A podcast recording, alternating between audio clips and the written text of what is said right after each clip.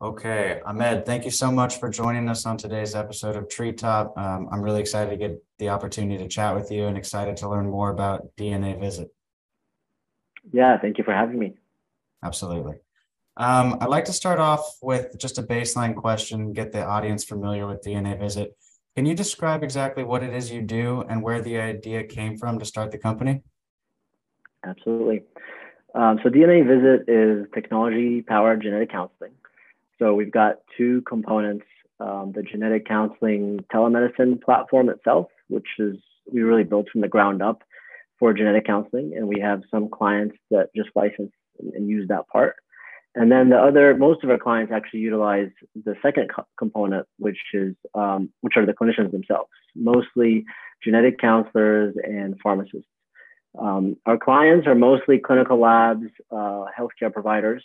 Uh, we also have a portion of our business where uh, we're more focused on population health. And there we're working with health plans, self funded employers, and benefit groups.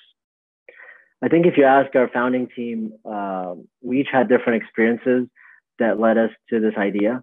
For me, it was uh, my experience previously working at Thermo Fisher, where uh, we were responsible for you know managing and selling instruments and reagents that labs, clinical labs, use to run these genetic tests.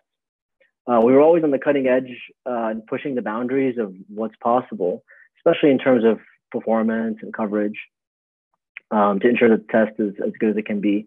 Um, and that was important. Um, but when we would speak with the physicians or the patients um, that are actually using the test, it was apparent that there were much more fundamental issues um, so what's what's the point of having more genes if the physician doesn't know how to interpret them? Or what's the point of having better specificity if the patient is not even able to get the test in the first place?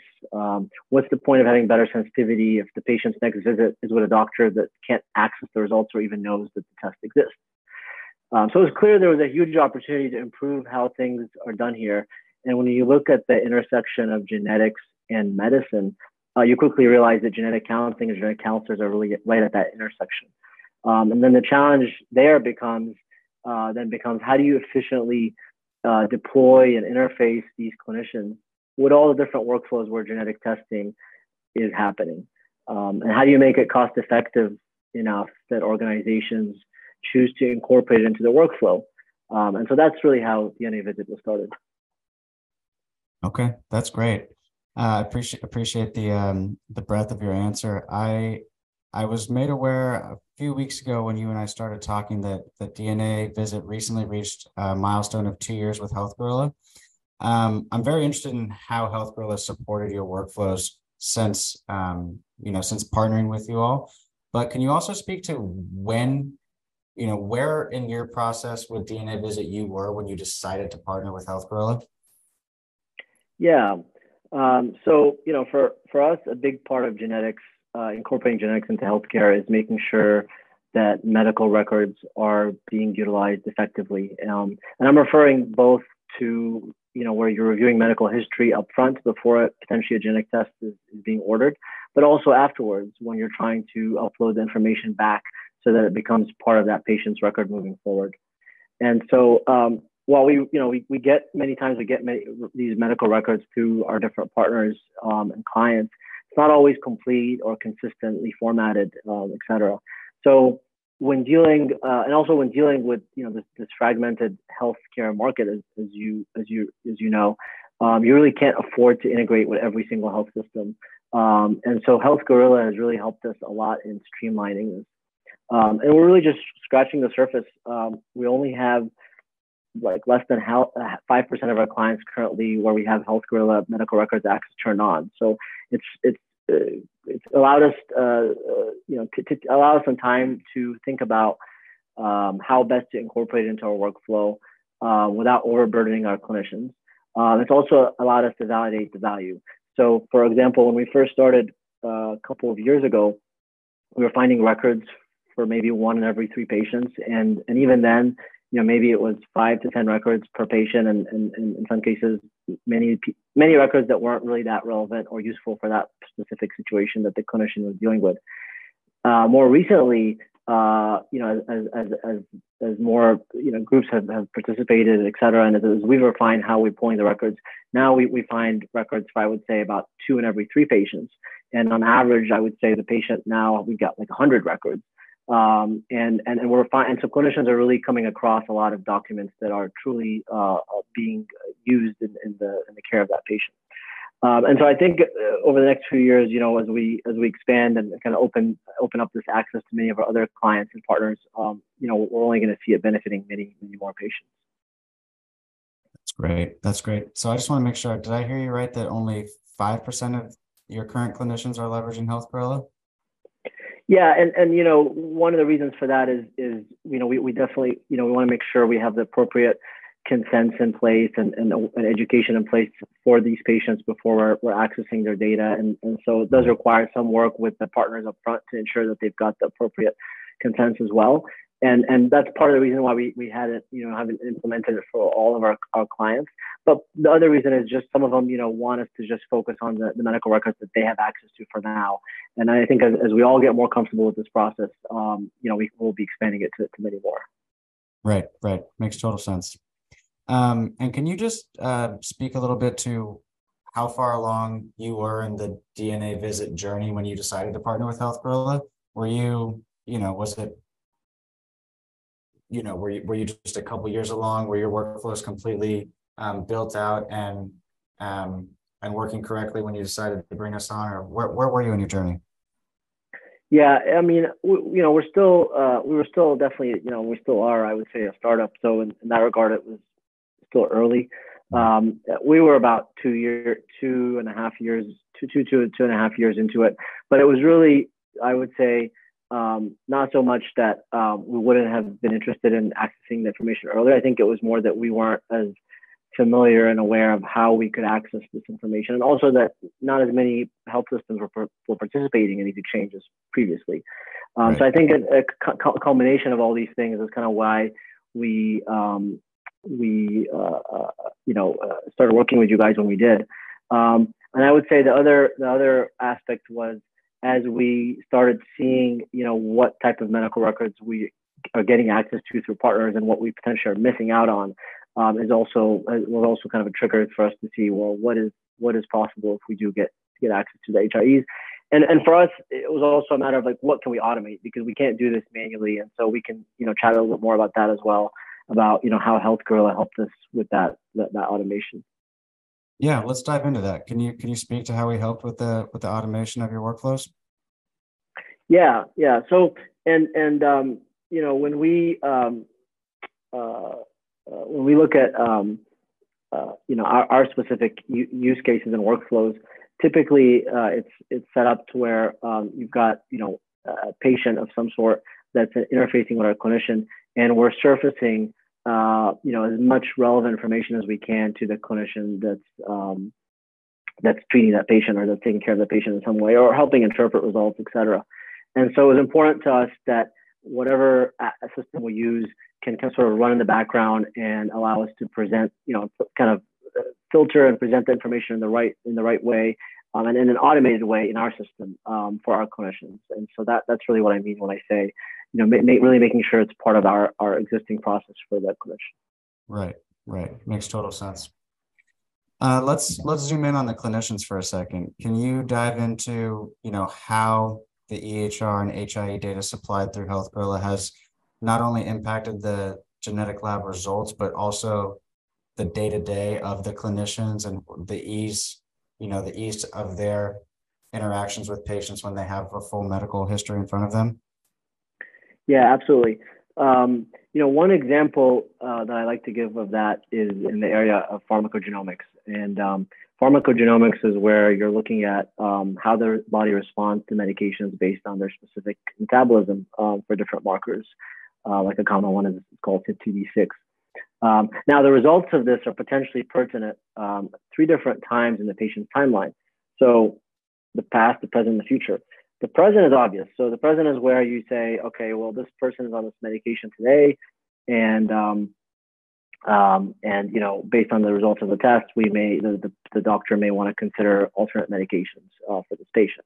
So that, that's a fairly obvious one. It's a fairly immediate uh, use case uh, and, and, value to the patient, and, and that obviously helps when you know what patient what medications the patient's on. Um, the future is also, uh, you, you, know, also obvious in terms of thinking. Well, you also want to make sure that that patient uh, and then the future doctors are aware when they're prescribing potentially any medications that we know are going to be uh, potentially problematic based on the results. That they they're aware of that. So so uh, uh, figuring out how to incorporate it into the, the medical records and, and, and really keeping a record of it there is, is very important so that that patient benefits from that test uh, into the future. Now, you may you know you may wonder, well, how, how would it be beneficial in the past? Um, and so, um, uh, you know, the, the, in, in some cases, I'll give give an example where um, you see, uh, you know, a history of uh, side effects that a patient had in the past uh, for, for medication they took in the past. Right. Maybe one that maybe one that eventually caused them to stop taking the medication altogether. But nobody ever really explained the reason the side effect occurred. Well, now we may be able to to um, offer an explanation, and uh, ultimately, not only can we help the patient kind of put them at ease for understanding at least what happened, but also it oftentimes will help in having a positive impact on medication adherence in the future, uh, especially for next time something like that happens. So there are a lot of benefits um, like that for incorporating, uh, you know, labs into medical records and, and making sure we're really um, looking at the holistic picture for that patient. Right, right. That makes sense. How often, how often does that um, workflow where you look back into the patient's history to see how medication may have interacted with them take place? Is that a is that a pretty reoccurring topic that's brought up, or uh, or less so than the other the other two categories you discussed? Yeah. So what we've done is we've we've um, automated some kind of rules uh, on top of the, the, like for example a medication pull from from Health Gorilla and, and from other medic, medical records we have directly from the client.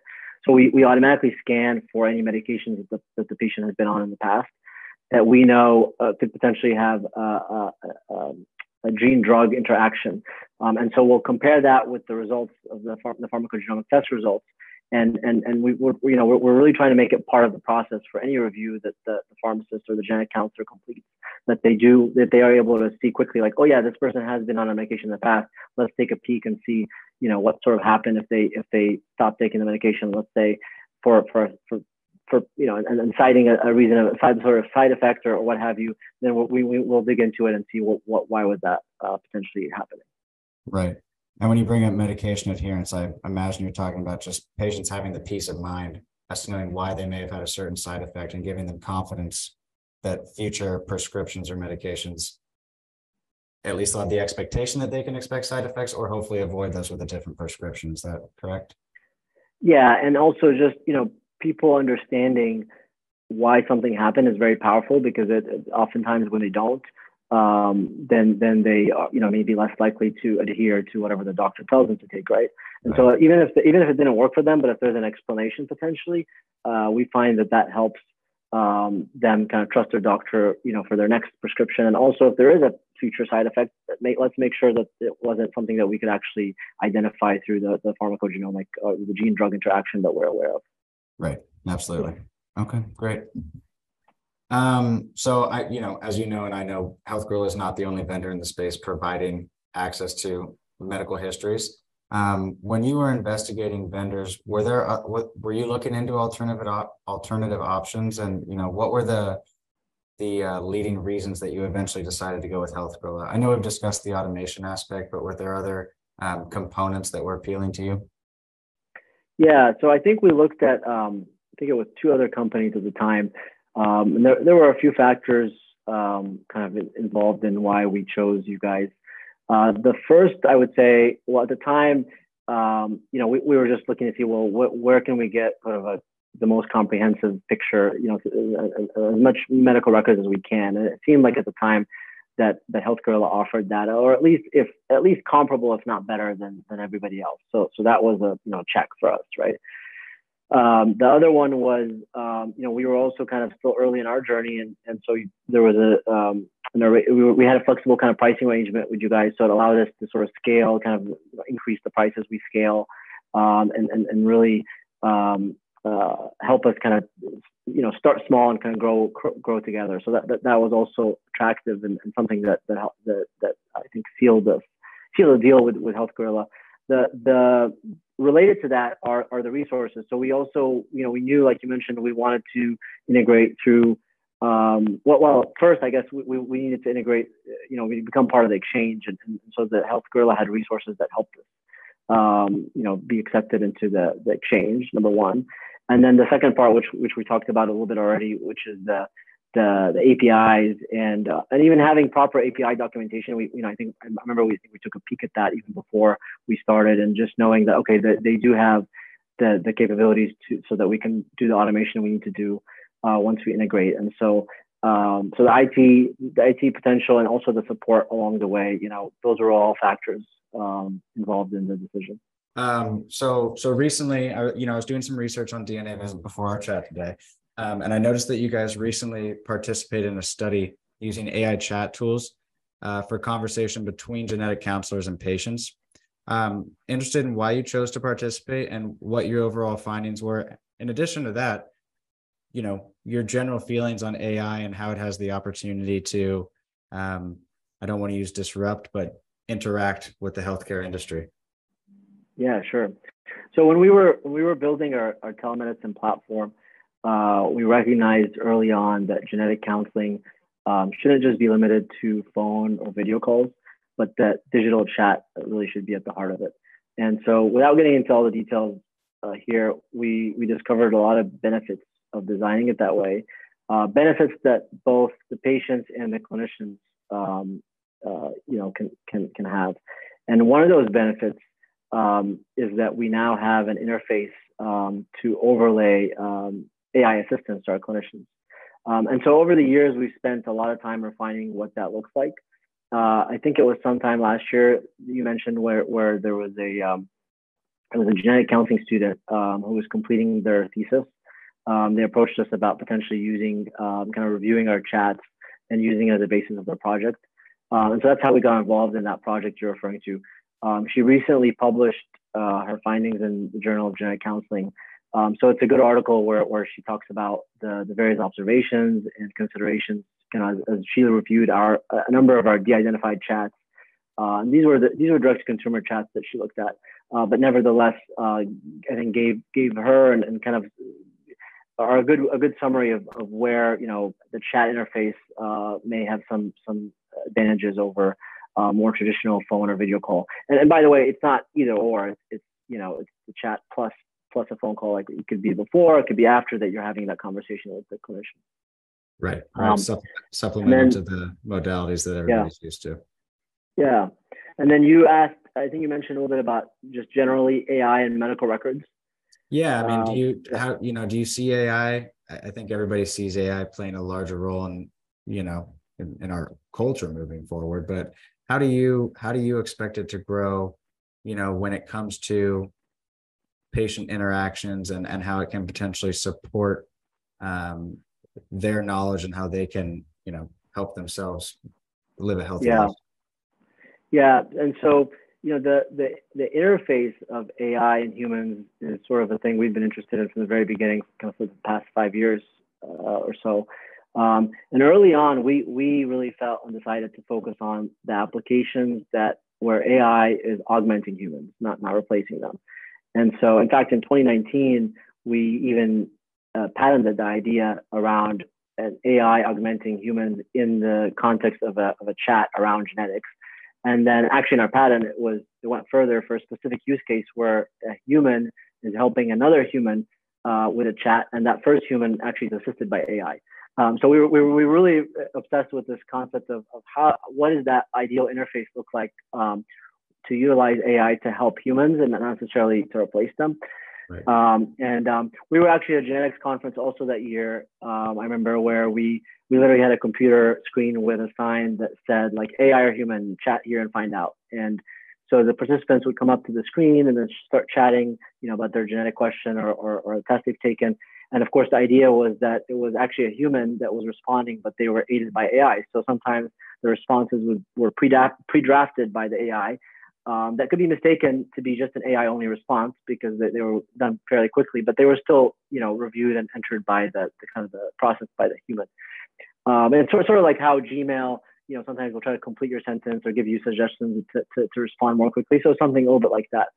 Um, and so, so with the mindset of augmentation in mind, uh, then all of a sudden, you know, you're not as worried as, you know, you're not as worried if the AI goes astray because it's still going to go to the clinician first. Uh, it's going to be reviewed before anything you know gets out to the patient. Um, and so if we think about you know how this applies to medical records uh, in particular, um, there are many use cases. And so one uh, which we recently just released in beta, where you create a personalized language model for every patient. Um, and I, I, should clarify that when we do that, uh, first we're de-identifying data uh, before before we're, we're loading it anywhere. And then the partner we're using, the AI partner we're using for this um, uh, has, has, a, has it set up to where the model runs completely privately and is not exposing any of the information, even though it's de-identified to anybody else. Um, but then once we have that, that patient specific model, we can do a couple of things. One is we can we can surface a chatbot that that the um, not not for the not for the patient, but for the clinician to interface with about that patient. So they can ask like, hey, does this patient have you know any history related to this or that, um, and, and, sort of interface with the with the with that uh, chatbot. Um, and then on top of that, you know, many most clinicians, including our clinicians, are not going to have the time or even not kind of know how to know what to even ask. So we've we've already started pre-coding kind of the prompt libraries um, that are relevant for each patient. So for example, if it's a patient that's being considered for genetic testing, maybe we automatically pull any relevant family history um, using that model. Um, and then we just service it to the clinician. And so then they can still go back and review the source of that uh, uh, answer and, and, validate that the AI is actually returning accurate information um, before before sharing anything with the patient. Um, so I think I think particularly in healthcare, um, I think you're going to see the adoption of AI by clinicians, like if it's clinician facing, it's going to happen maybe a little bit faster than um, directly to, to, humans, just be, just by the very nature because of the regulatory environment where where it can be reviewed first um, and and really validated before before anything is, is, is actually reached out is said to the patient. Right. Very interesting. Very interesting. Yeah, AI is a it's a hot topic right now. I'm looking forward to seeing how things progress over the next couple years. And I agree, it does it, it does sound more likely to be a a a tool for for clinicians early on, right? As um as everything is vetted out. Um all right. So, you know, in addition, in addition to the conversation we're having today, we also recently conducted a case study with you and your team. Um, and in that, it was mentioned that DNA Visit is launching a new solution that further leverages Health Gorilla's product um, for proactive medical record review and monitoring for patients subscribed to care plans. Can you discuss this new solution a little bit and how you anticipate Health Gorilla supporting?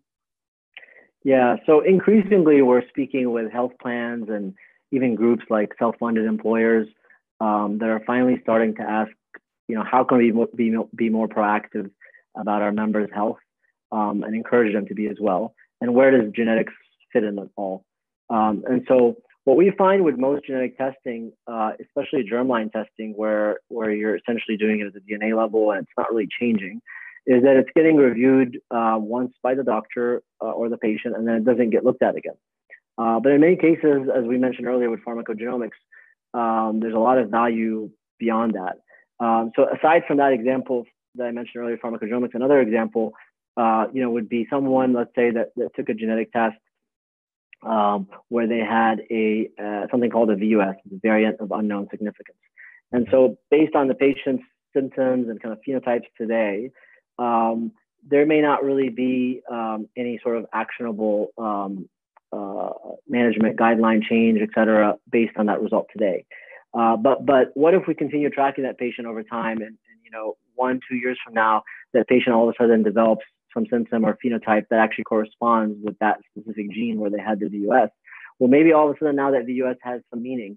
And so for us, it's it's like how do we track that over time, um, monitoring the right things, looking you know looking at them consistently, and then also what to do with them.